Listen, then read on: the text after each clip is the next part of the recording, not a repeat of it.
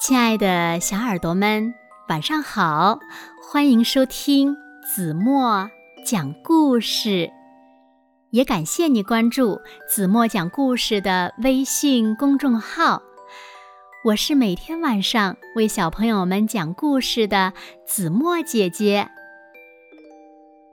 今天呀，子墨要为小朋友们讲的故事呢，名字叫做《爷爷的宝贝》。小耳朵准备好了吗？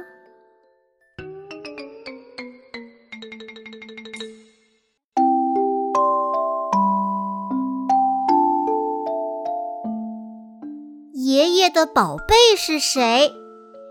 当然是我，他六岁大的孙子喽。爷爷最喜欢我了，没事儿就抱我、亲我，还让我骑在他的背上。爷爷当大马，我当小骑手。我是爷爷的宝贝，不应该是心肝宝贝。可是爸爸却说，爷爷的宝贝不是我，是一块银元。银元，对，就是好久好久之前人们花的钱。白白的，圆圆的，上面有一个胖老头的大头像。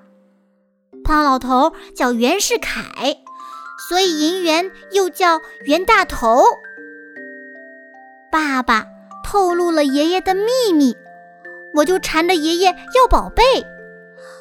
对了，忘了说一句，我的爷爷是将军，将军。多么威风响亮的称呼啊！张飞、岳飞是将军，赵云、岳云也是将军，武功盖世。可我的爷爷呢，只是一个瘦老头，身上的伤疤特别多。浑身伤疤的爷爷一点儿也不威风，特别是当大马让我骑的时候。我才更像将军呢！爷爷听到我要他的宝贝，脸上的笑容一下子就消失了，眉头堆满了乌云。爷爷摸摸我的头，紧盯着我的眼睛，半天不说话。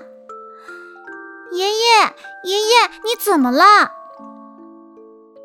爷爷起身，从抽屉里拿出一个小盒子。小盒子里真的是一枚银元，不过这枚银元脏兮兮的，上面还有一个洞，不规则的一个洞。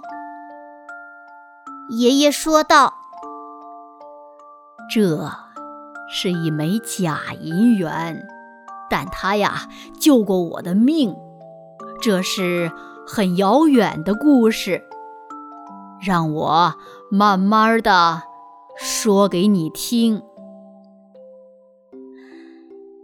爷爷说起了宝贝的故事。原来好久好久以前，爷爷是红军的一名通讯员，在一次追击战中。路过一个小山村，听到了一个老奶奶悲惨的哭声。爷爷过去一问，才知道老奶奶被坏蛋用假银元欺骗了，骗走了唯一的一只老母鸡。这块银元可是老奶奶看病买药的救命钱呢。爷爷口袋里刚好有一块袁大头，他二话没说就掏出来给了老奶奶。他说：“大妈，您别哭了，假银元给我，这块真银元呀，您拿去买药。”老奶奶接过带着爷爷体温的银元，一时愣住了，半天才回过神来说道。红军真好，菩萨兵啊！爷爷继续追击敌人，假银元揣进衣兜，很快就忘记了。红军追上了敌人，激烈的遭遇战在小山林里打响了，枪炮声与喊杀声把天上的云都震飞了。冲锋的爷爷突然感到左胸被狠狠地撞击了一下，这力量让他仰天跌倒。爷爷喊了声：“不好了，挂花了！”什么叫挂花？我问爷爷。挂花呀。就是负伤。爷爷摸摸我的头，说：“当战友们扶起他时，他胸前的衣服破了一个洞，一颗子弹刚好击在这枚假银元上。不过呢，爷爷什么事儿都没有。”爷爷捏住这枚银元，告诉我说：“这枚银元呐。”救了爷爷的命，从此跟着我转战南北，成了我的护身符。你爸爸说他是宝贝啊，一点儿也不假。如果不是他替爷爷挡了子弹，爷爷可能呀早就没命了。我点点头，向爷爷提出了一个请求：爷爷，六一儿童节。我们幼儿园小朋友联欢，老师让我们小朋友晒一晒老贝的礼物。您把银元借我用一下吧。爷爷答应了，还找了一根红绳穿在银元上。哈哈，我的银配饰好漂亮！我兴高采烈的来到了幼儿园。小明的礼物是一本。红军柳，因为他妈妈是编辑，专门让作者高洪波叔叔给小明签了名。小芳的礼物是一双红皮鞋，走起路来咔咔咔响，他跳起舞来像一阵风。小胖的礼物是一块白玉盘子，上面刻着七个字：“红军不怕远征难。”名贵又高级，我亮出了爷爷的宝贝。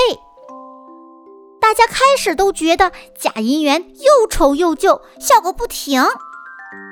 但听我讲了爷爷的故事以后，都鼓起掌来，每个人都申请摸一摸、戴一戴。这时候，我才真正感觉到这块银元的分量。嗯，从今以后。这也是我最心爱的宝贝。